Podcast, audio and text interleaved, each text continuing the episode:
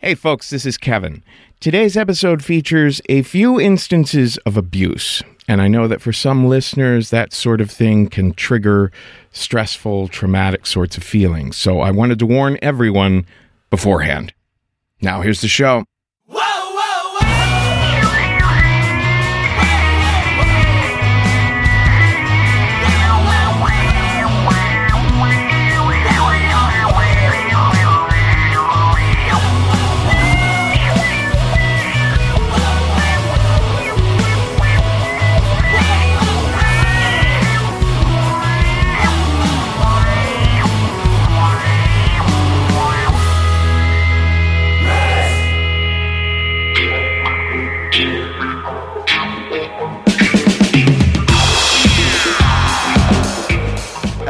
Kids. This is Risk, the show where people tell true stories they never thought they'd dare to share. I'm Kevin Allison, and this is the Bombay Royale behind me now. We are calling today's episode Fighting Back because on today's episode we have two very strong, very smart, very talented young ladies who tell stories of facing traumatic shit that happened in their past and finding the wherewithal to move onward and upward. In a little bit, we're going to hear from comedian Liz Stewart. Wow, did she throw everyone for a loop at the Risk Live show in Los Angeles last week? Well, whenever it was, at the Nerd Melt Theater in LA. But before that, beautiful young actress Ellie Jackson who took our story studio workshop here in New York. She told a lot of wonderful stories in class, but this one was one I asked her if she would come over to my apartment to record one on one for the podcast here. So without further ado, here is Ellie Jackson with a story we call I Can See Clearly Now.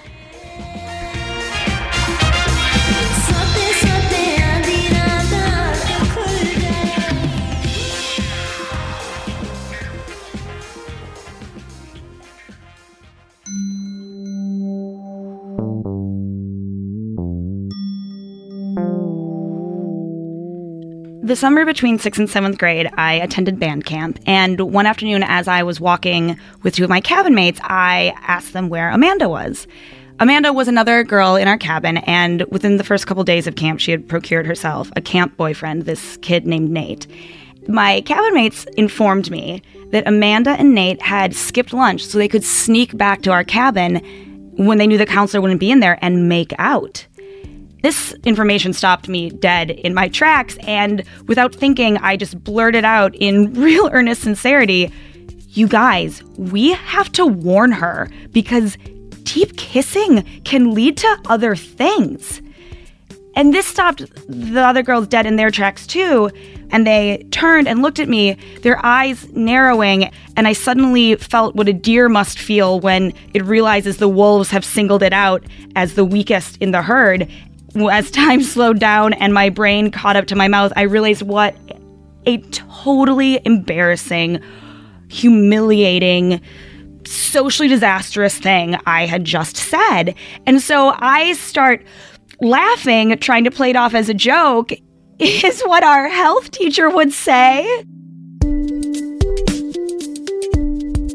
In my defense, I will say that deep kissing totally does lead to other things, and I was right. But in that moment, I, you know, was mortified and realized that you're not supposed to let other people know how, you know, sexually naive you are, that this is, you know, an embarrassing thing.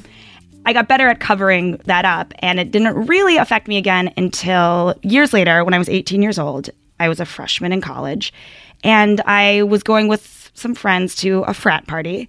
I made my first mistake of the night when I said to Lisa that this guy across the room was really cute. And Lisa had gone to high school with some of the guys in this frat, which is why we were there to begin with. And so before I can stop her, she goes and tells her friend that I said that this guy was hot. And the next thing you know, I see him across the room whispering in cute guy's ear. And then the next thing you know, he's coming over to us and, you know, we're starting to have a conversation. And and the next mistake I made was thinking that this really cute senior who kept refilling my red plastic cup all night long, was interested in me and enjoying our conversation. And I decide that when he offers to take me back to my dorm, I say yes. And then he suggests maybe go to his place instead, and that seems like a fine idea. And, and so we do, and and I think he's hot, and I want to make out with him. And we're doing that, but then suddenly it's more than that, and I'm just in his dark, really messy bedroom in his apartment. And somehow, despite all my protests, he's managed to wrestle all of my clothes, including my underwear, off of me.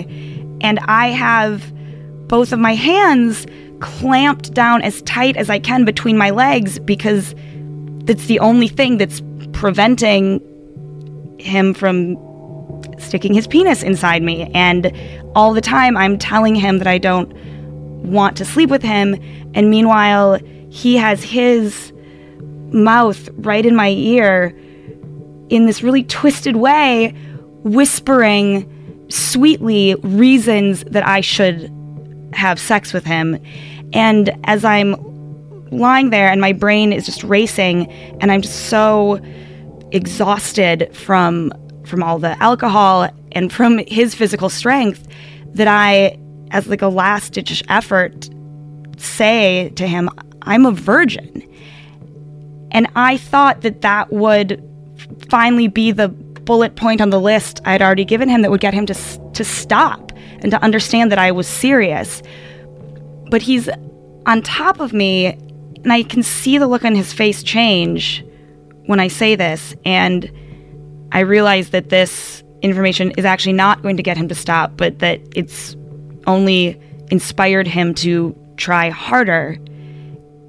I just sort of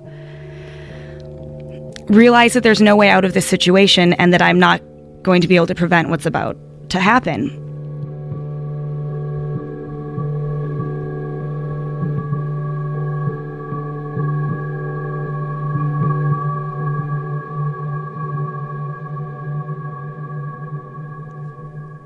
He drives me home to my dorm and I don't talk about it to anyone the next day or ever really because I was really ashamed of what had happened and embarrassed about what had happened.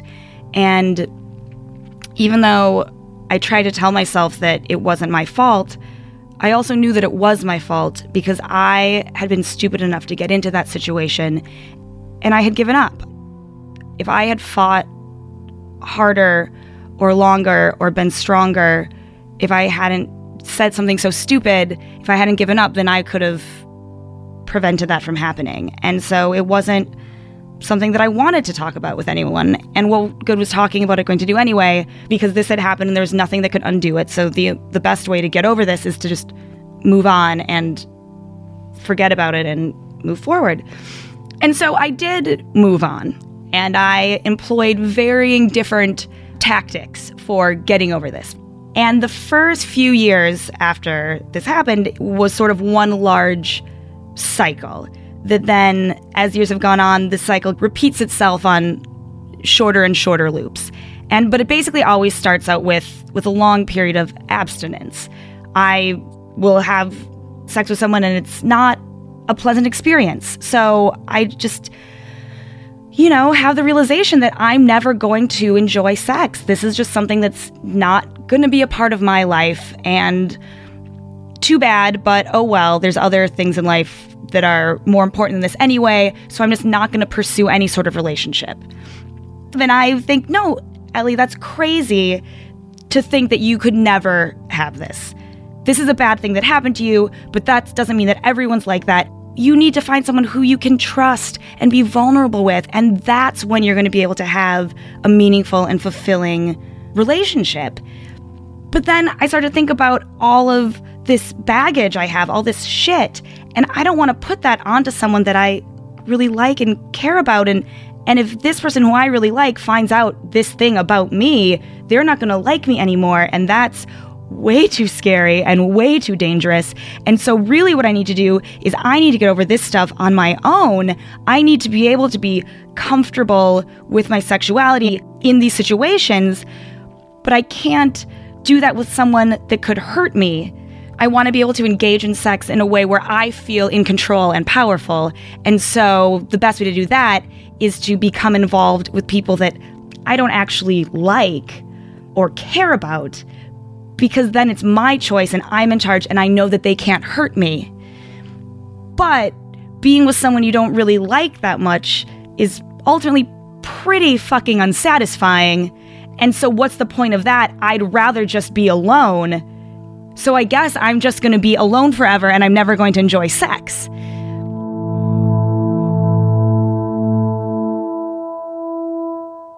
Recently, I met this guy, Dave. Dave is the quintessential example of that annoyingly all too common 30 something New York actor guy who just revels in his own arrested development and gets away with it because he has this very snake oil salesman type charm. From every interaction that I've had with Dave, I just think that he is this egotistical asshat and and there's n- nothing about him that's appealing to me. So he's perfect, you know? And one night I end up going home with him, putting an end to my most recent stretch of abstinence. The next day, I feel totally fine about this choice. I don't like Dave. I have absolutely no interest in dating him. And the sex wasn't great, but it never is for me, but it wasn't bad. It didn't make me feel horrible about myself. So I'm viewing this as progress, you know? I also decided, since it had been a couple years, that I would make myself an appointment to see the lady doctor. So then, a few days before my doctor's appointment, I ended up sleeping with Dave again. And uh, again, it wasn't great, but it was my choice. And this is the type of thing that a young New York woman can do. And that's, you know, I, I'm empowered and I feel great about this. So it's a few days later, and I'm at Planned Parenthood. The healthcare associate who is going through my intake forms and taking my blood pressure and height and weight and all of that is getting towards the bottom of the form where they ask about sexual trauma. And so I'm prepared for the question that I know is coming, which is, do you want to talk about it? And I have my answer locked and loaded, ready to go. And that answer is no. But this woman is persistent. And so she starts to tell me about how Planned Parenthood has social workers. And actually, there's a social worker here today. And if I like, she could see if that woman has time to see me while I'm here. And I absolutely don't want that to happen. But I don't want to be in this conversation any longer either. So I just say what I think is the quickest way out of this, which is, yeah, sure, you can check with her, I guess because I figure there's no way this woman is going to actually have time to see me because she's a social worker at Planned Parenthood. So I get my charts and I'm sent on my way to the lab and they draw blood for the AIDS test and and then I'm back in the waiting room and only a few minutes goes by I hear my name called again. So I get up and as I am following this petite middle-aged woman down the hall, I realize very quickly that she is not the doctor. She is the social worker, and I have been tricked. And as I sit down in her chair and she closes her office door, I'm just getting so upset. And I start acting sort of like a sullen child who's been brought to the principal's office against their will. And so she says, You know, I understand that you want to talk to someone today. I'm like, Well, no, not really. She continues with, Oh, so so you've talked about this before. And I'm, like, Yeah, I mean, pfft, no, with friend, maybe. I mean, it was 12 years ago. Okay. I'm over it. I'm fine. Besides, I know that so much worse stuff has happened to so many more people. So it's silly for me to even still be upset about this. And she interjects with the stupid, pointless, well, what this isn't what happened to other people. This is what happened to you. And you know what? It's just such a social worker waste of time. And then she asks, Do you think what happened to you has affected your ability to have a fulfilling relationship? And it just made me so angry because it's just such a stupid fucking question because of course it has. And so I just snap at her without thinking, well, I mean, I only ever sleep with people I don't care about because I can't be physically intimate and emotionally intimate with the same person. And as I hear myself screaming this at her, I realize for the first time that this is true. and I feel this like shift inside me. And I realize that I'm not over this. And it's not okay. And I'm not strong enough to deal with this on my own. And at the same time, like, she's not either. She is not the person to help me with this. But I realize that I need help. So I take from her the very blurry, over photocopied list of therapists that she informs me is not up to date, but it's maybe a place to start when I'm ready. and I'm ushered back to the waiting room, and she tells me that the next person who calls my name will be the doctor, and then I'll, you know, be done for the day. And so I'm sitting in the waiting room, and the view is playing silently on the flat screen on the wall.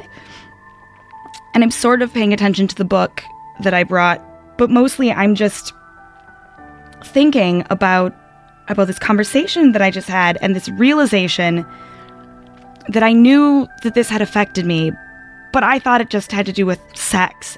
And that I've now realized that it's so much bigger and so much deeper than that. And I've spent the last 12 years unable to be in any sort of meaningful relationship. And I'm clearly not as smart or as self analytical as I thought I was. I mean, hello, I just slept with this guy two days ago who I don't even like. And the reason I slept with him is because I don't like him. And that more than that, I actually thought that this was progress, that this was some strong choice I was making, that I was getting better. But really, Dave is just another example of this really deeply fucked up thing. Another example of this cycle that I clearly have no idea how to get out of. And this self reflection turns into just a really pathetic sense of feeling bad for myself because here I am alone in a Planned Parenthood waiting room, having just had to talk to a stranger about being raped, and I'm really tired, and I've been sitting here for an hour, and my finger hurts from the AIDS test, and I am never going to find love, and I don't know how to fix myself, and I just can't deal with the thoughts inside my head anymore. So I slam the book shut, and as I look up, I am confronted with Dave's snake oil smile on this television set advertising toothpaste. And for a moment, I just can't even breathe because I don't understand what's happening. And then the insane synchronicity of all of this hits me, and I just start laughing hysterically and crying hysterically at the same time because what? Like, no one will believe me when I tell them what happened. And I'm just alone in the Planned Parenthood waiting room, taking a few minutes to get my choking sobs under control, just in time for my name to finally get called so I can go have a pap smear.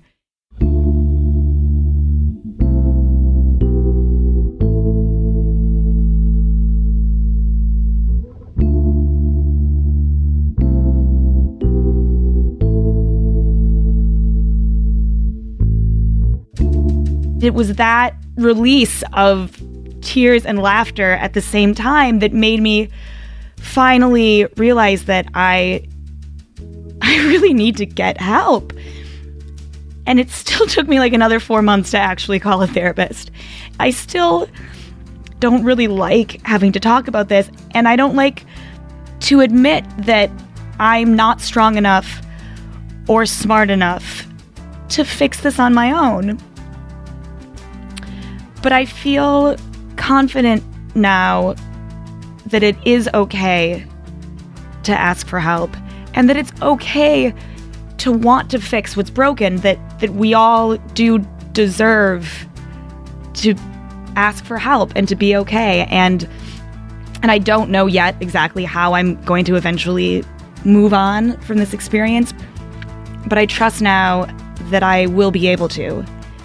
And I know that that will happen. And I also know no matter how many people have broken down hysterically in a Planned Parenthood waiting room, I am definitely the only person to have done it because of a Crest commercial.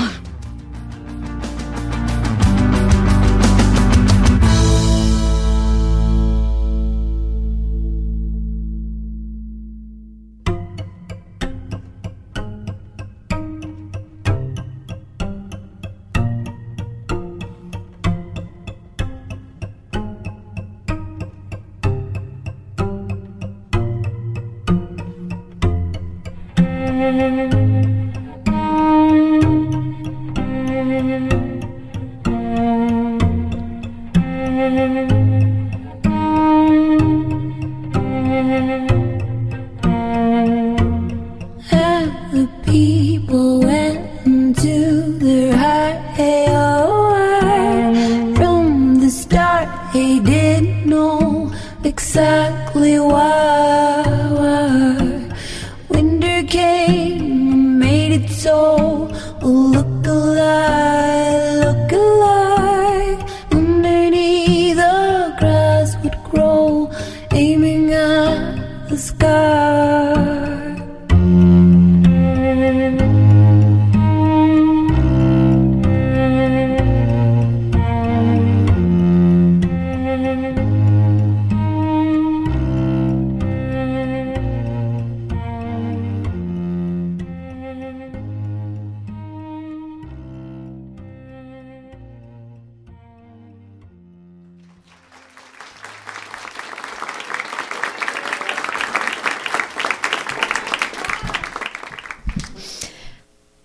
Elementary school, I was constantly accused of ruining class photos because I was making a weird face.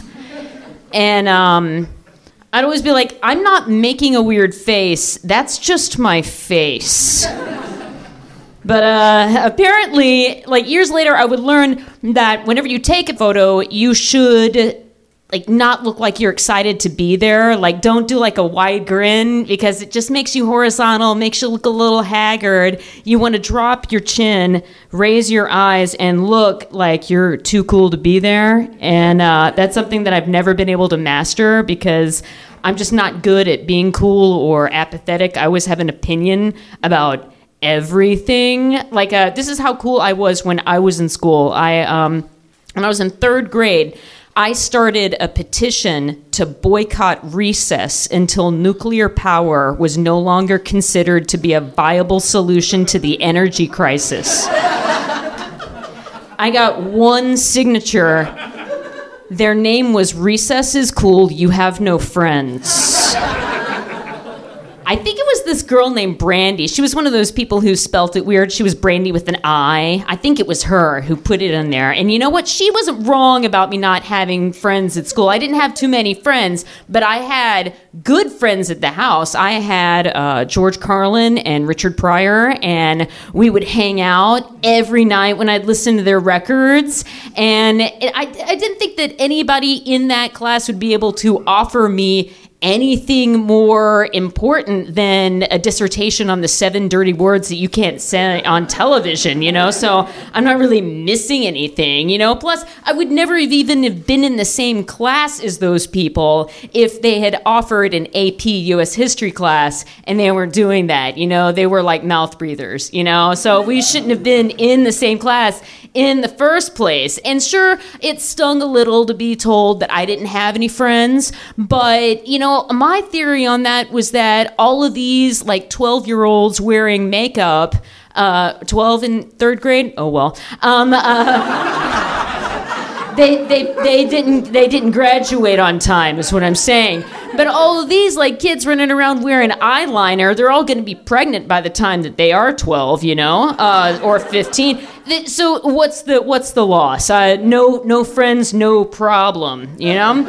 Um, and I had bigger things on the horizon. You know, while they were out, you know, learning about beauty tips and how to be a contributing member to a social unit, I I was fast tracking myself to becoming the world's first female president of the United States, Mm? or an actor, or an actor. Either one. I was keeping my options open.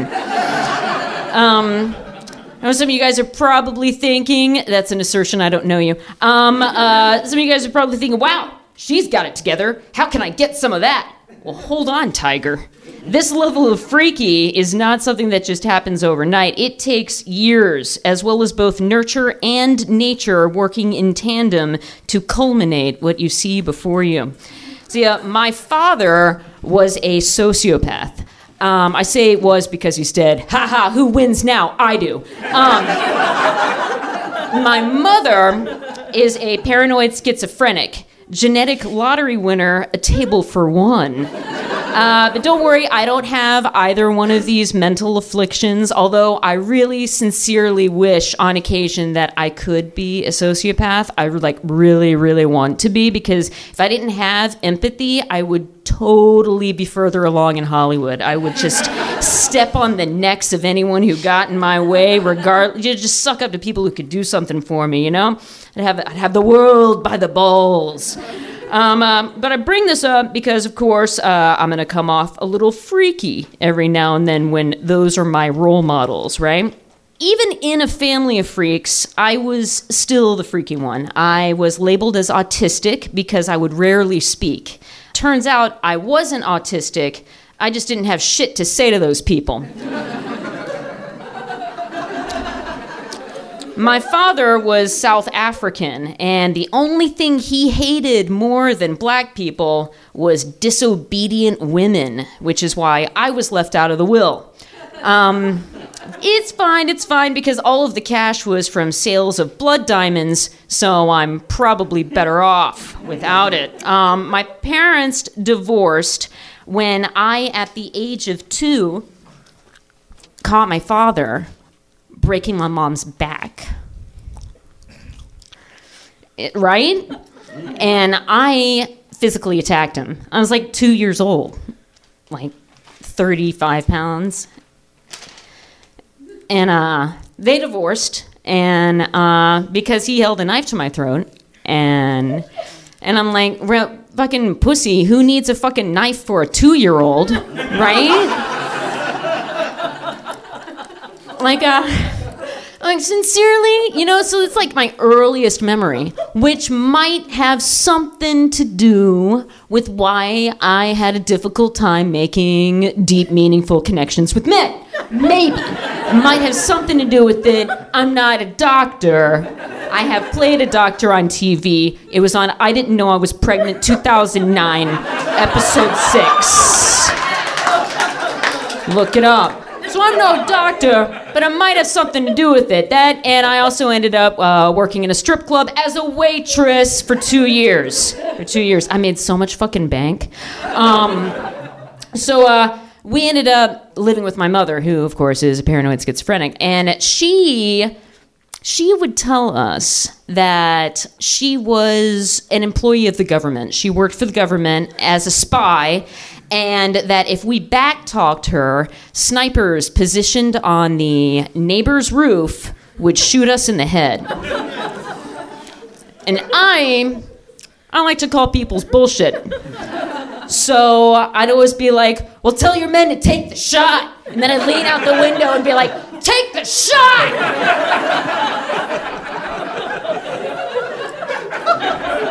They never took the shot because they weren't there. So, uh, my mother uh, was uh, raised in the Assemblies of God Church. My grandparents were missionaries for the Assemblies of God Church. Sounds great on paper, but if you don't convert, you don't get the food. So wipe those flies uh, from your eyes and uh, find Jesus, or nobody eats. Um, but uh, the Assemblies of God Church is a church that makes the snake handlers look like reasonable people.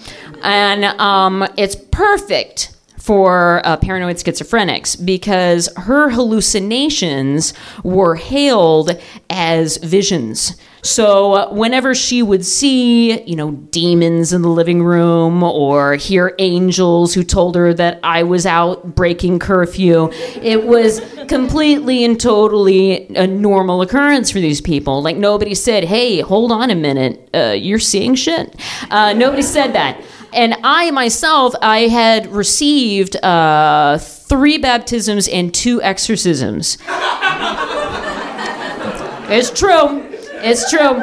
I was never actually possessed by the devil, but it was Texas, and I'm a woman with an opinion, so that needs to be stopped immediately. Um, one day, when I was arguing with my mother about going on a field trip, she decided that I needed an exorcism and she was going to do it herself. She's a DIY kind of gal. Um, I was 15 and uh, we got into a big old tussle. She uh, tried to kill me. Um, uh, I know it sound, it, it, she had uh, pinned me and uh, was sitting on my chest and reciting the Lord's Prayer, rebuking the devil out of me. Both my parents have tried to kill me, is what I'm saying at some point. And uh, this was uh, kind of my breaking point because she had a uh, towel over my face and was like, uh, you know, devil be out, you know, um, and all of the rest of the Lord's Prayer. I don't think the devil be out is actually part of it, but you get my point. Um, so uh, I never ever hit her back, and I boxed for eight years when I was a kid because I wanted to be a ninja, and I uh, and I know boxing isn't part of ninjutsu, but you know it, I did what I could with what I had, um, and I'd never ever hit her back. And my mom was so fucking abusive to like all of us in really every way, and I said, uh, I'm not going to allow this, and, and you're not going to kill me. So I uh, pulled my legs over her head, pulled her back, and uh, jumped up and was like, All right, you're not allowed to touch me ever. And none of the and none of my uh, sisters ever. And um, she promptly grabbed my hair and tried to pull me down again. And uh, I said, um, Don't make me hurt you. and she didn't let go, so I hit her. And then I said, oh, Don't make me do it again. And she wouldn't let go. And I hit her again. And then she bit me on the face. Like who bites somebody on the fucking face, man? Like who kind who does that, right? So I I hooked her in the temple, and um, I found out two things that day. Um, one, uh, nobody has the right to put their hands on you, especially not someone.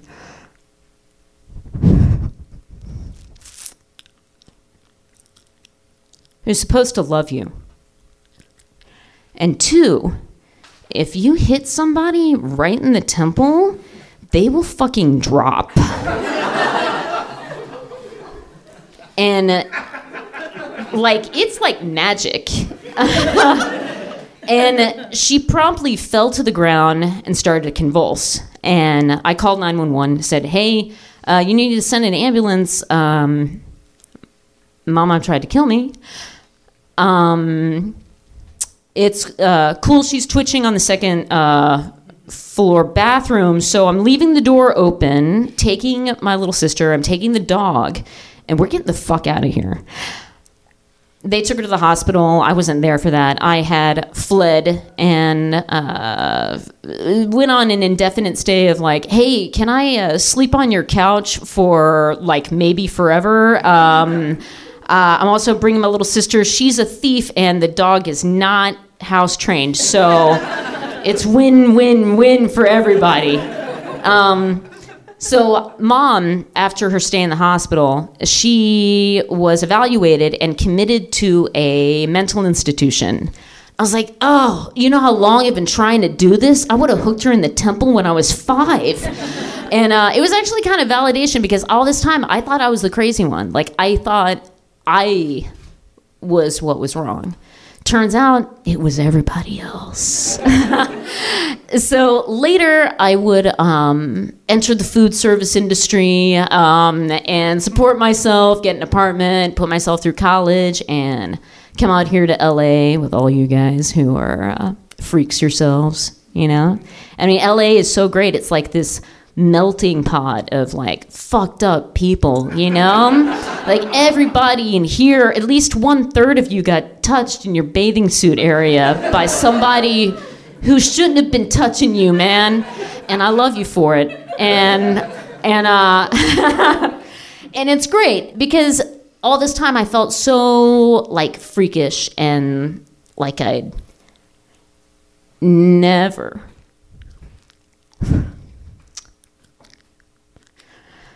this needs more laughs. Um, like I would never have a home. And by not being normal and by being such a freak, I have a home with all you fucked up people and the guys pushing their shopping carts up and down Sunset Boulevard yelling at cars, you know? Like they're my peeps. And I'm so glad like I mean, of course it's going to be painful. It's always going to be painful. But I'm glad it happened because when people say, "Hey, Liz, how's LA going? Is it hard for you out there?" I can say, "I've seen worse." if I can survive my family and put my abusers, there have been a couple, in the hospital, they all ended up in the hospital at some point. I think I can handle a callback for Jergens. Thank you guys so much.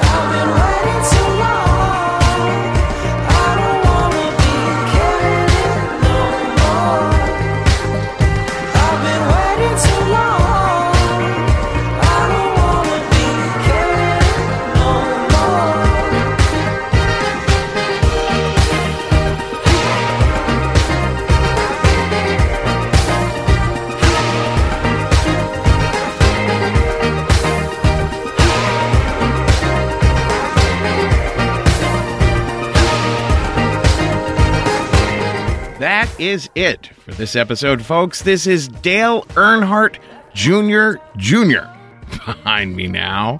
And what you just heard was the remarkable Ms. Liz Stewart, comedian in Los Angeles. You can find her at lizstewart.net. She is something else. Before Liz, we heard from the beautiful Agnes Obel, an excerpt of her song The Curse. And that recording of Liz's story is a perfect example of what our New York and Los Angeles shows are like.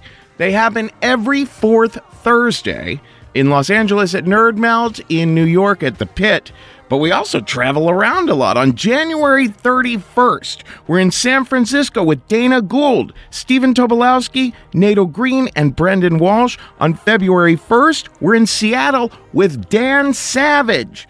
On February 7th, we're in Dallas. On February 27th, we're back in New York and LA. And on March 8th, we're in San Diego. We need pitches.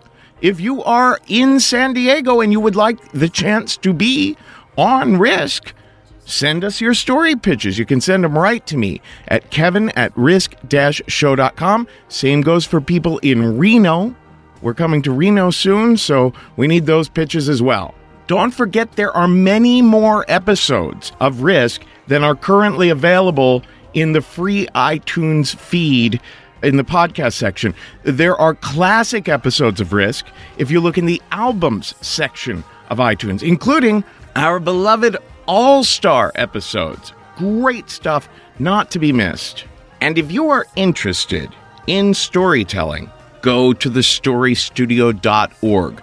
We teach all kinds of workshops for whatever your needs may be. We teach storytelling for business, for dating, for job interviews. Uh, we teach corporate workshops for business staffs. We teach one on one storytelling over Skype. We have our online video course that you can take in your own time. So check us out at thestorystudio.org. Don't forget, Risk is a part of the Maximum Fun network of podcasts, and we're listener supported. We need your help to keep Risk running. At this juncture in our history, almost every penny we make goes right back to the people who help to make this show and the people who teach our classes. But with your help, we can grow. So go to maximumfun.org slash donate and become a member today or make a one-time donation, but be sure to earmark your contribution for risk. Meanwhile, please tell everyone you know about the podcast and tell people they can find us on Twitter and Facebook at Risk Show. And of course, online at risk-show.com. Folks, today's the day. Take a risk.